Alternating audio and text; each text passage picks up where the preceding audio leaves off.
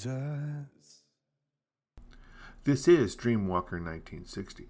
As a reminder, you can read the transcripts of all my podcasts at dreamwalker1960.com.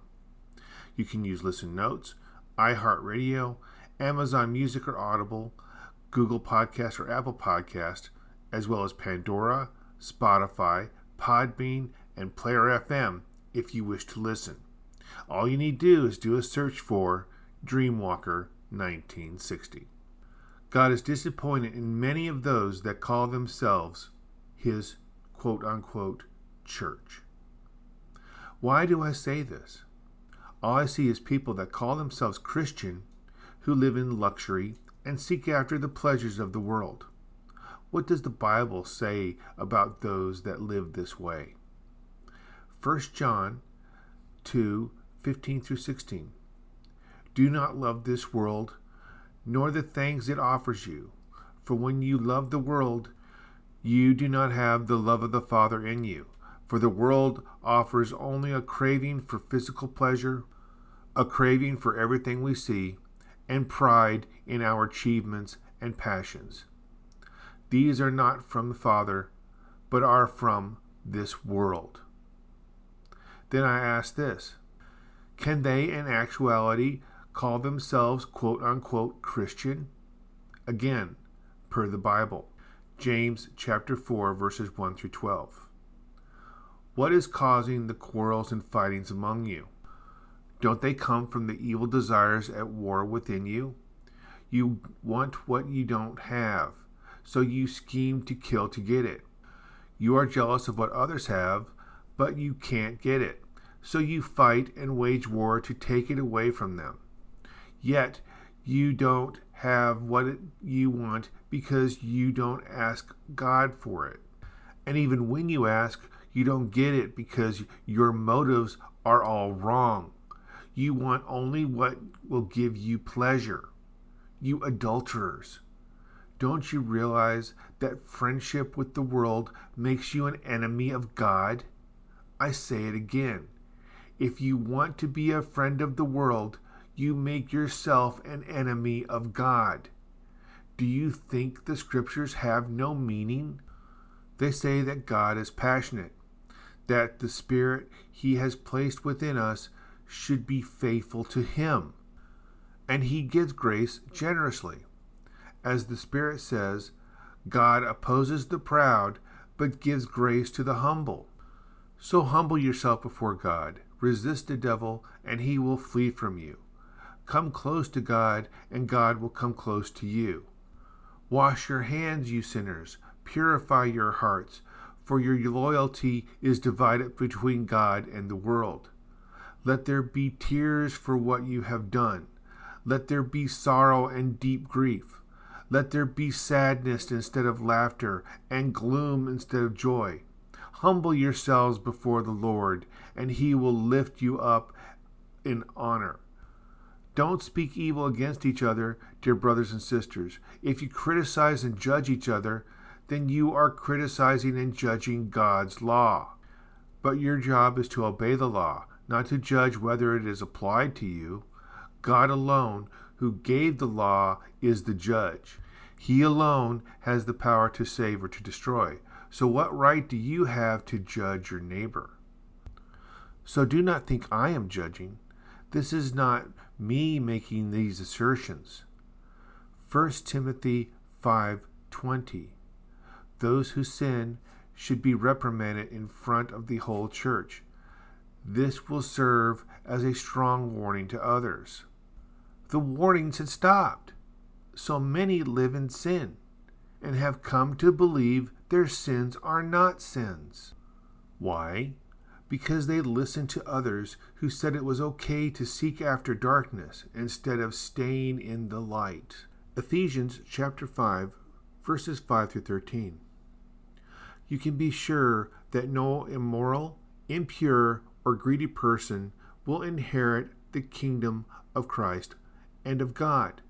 For a greedy person is an idolater, worshiping the things of the world. Don't be fooled by those who try to excuse these sins, for the anger of God will fall on all who disobey him. Don't participate in the things these people do. For once you were full of darkness, but now you have light from the Lord. So live as people of light. For this light within you produces only what is good and right and true. Carefully determine what pleases the Lord. Take no part in the worthless deeds of evil and darkness. Instead, expose them. It is shameful even to talk about the things that ungodly people do in secret, but their evil intentions will be exposed when the light shines upon them. I am not acting as judge. I am a servant unto my Lord and Savior Jesus Christ, the Son of our Creator the Lord God Almighty, following the directive of our Lord, shining light upon what is in the darkness. I cannot help it if it makes someone listening uncomfortable. They are this way because the light is glowing upon the truth. If the truth hurts them, it is the truth of God that is causing them discomfort. For the true gospel does not seek to please humanity, but God. Galatians chapter 1, verses 6 through 10. I am shocked that you are turned away so soon from God, who called you to himself through the loving mercy of Christ. You are following a different way that pretends to be the good news, but is not the good news at all. You are being fooled by those who deliberately twist the truth concerning Christ. Let God's curse fall on anyone, including us or even an angel from heaven, who preaches a different kind of good news than the one we preach to you.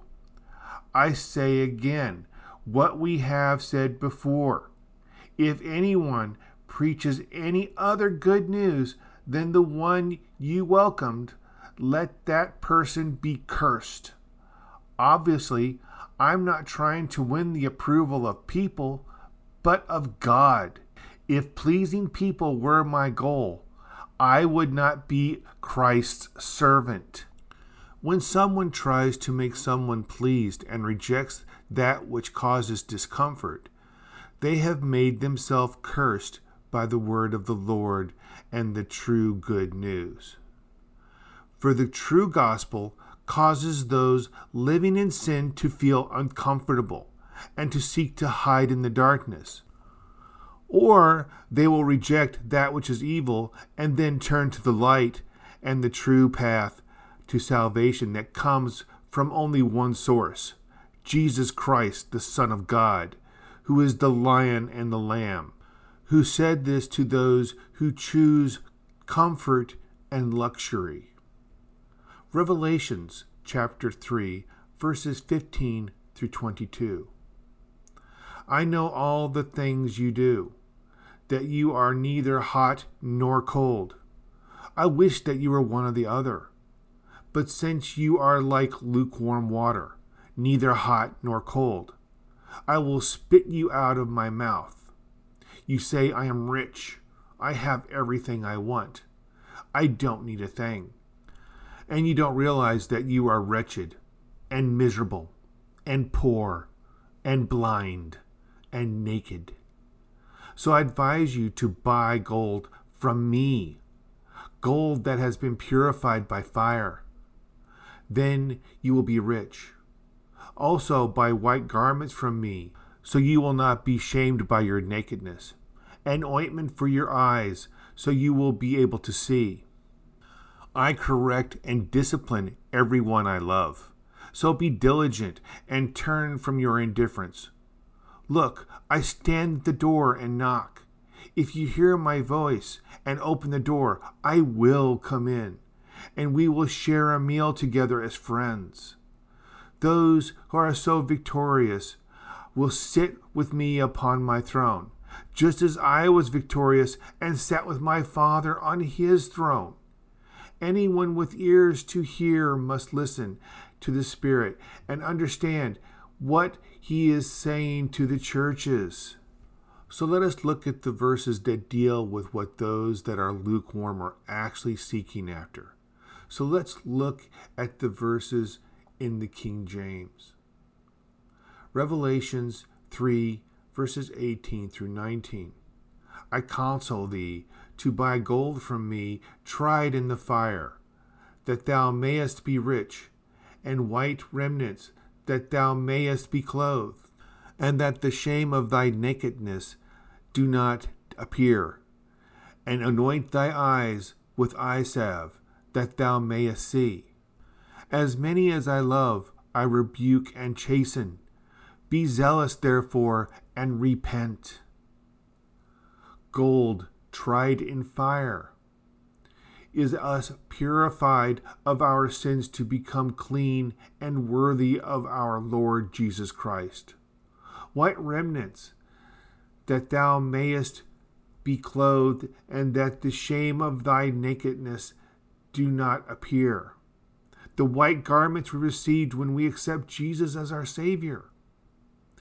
Anoint thy eyes with eye salve, that thou mayest see. Obtain the eye which is the Holy Spirit, which allows us to see the truth. Then Jesus makes it clear that those he loves he will correct and discipline, which is the true gospel, not the false gospel that pleases and makes those listening feel good, but instead makes them feel uncomfortable in the luxuries and riches they have clad themselves in because it is appealing to their earthly eyes and their worldly desires. A sample of this I witnessed the other day was a Mercedes Benz with Christian stickers on the back of it. The ultimate example of a lukewarm person. Let's return once again to the Bible. 1 Timothy chapter 6 verses 3 through 10. Some people may contradict our teachings, but these are the wholesome teachings of the Lord Jesus Christ. These teachings promote a godly life. Anyone who teaches something different is ignorant and lacks understanding. Such a person has an unhealthy desire to quibble over the meanings of words. This stirs up arguments ending in jealousy, division, slander, and evil suspicions. These people always cause trouble. Their minds are corrupt and they have turned their backs upon the truth. To them, a show of godliness is just a way to become wealthy. Yet true godliness with contentment is itself great wealth. After all, we brought nothing with us when we came into the world, and we can't take anything with us when we leave it. So if we have enough food and clothing, let us be content. But people who long to be rich fall into temptation and are trapped by many foolish and harmful desires that plunge them into ruin and destruction.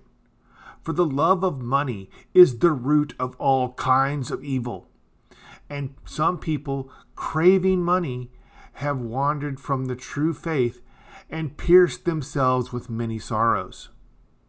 However, most will not listen to these words. Most will have turned off this message or stopped reading it because they have no desire to accept the truth. So we must move on to what Jesus said about the smallest gate into the city of Jerusalem. Matthew 19, verses 23 through 24. Then Jesus says to his disciples, I tell you the truth. It is hard for a rich person to enter the kingdom of heaven. I say it again. It is easier for a camel to go through the eye of a needle than for a rich person to enter the kingdom of God. But to correct this, what must be done? I will end this podcast with these verses. 2 Corinthians chapter 9 verses 6 through 15. Remember this. A farmer who plants only a few seeds will get a small crop but the one who plants generously will get a generous crop. You must each decide in your heart how much to give. And don't give reluctantly or in response to pressure, For God loves a person who gives cheerfully, and God will generously provide all you need. Then you will always have everything you need and plenty left over to share with others. As the scriptures say, they will share freely and give generously to the poor. Their good deeds will be remembered forever. For God is the one who provides seed for the farmer and then bread to eat. In the same way, He will provide and increase your resources and then produce a great harvest of generosity in you. Yes, you will be enriched in every way so that you can always be generous. And when you take your gifts to those who need them, they will thank God. So, two things will result from this ministry of giving. The needs of the believers in Jerusalem will be met, and they will joyfully express their thanks to God. As a result of your ministry, they will give glory to God, for your generosity to them and to all believers will prove that you are obedient to the good news of Christ. And they will pray for you with deep affection because of the overflowing grace God has given to you. Thank God for this gift too wonderful for words. God bless.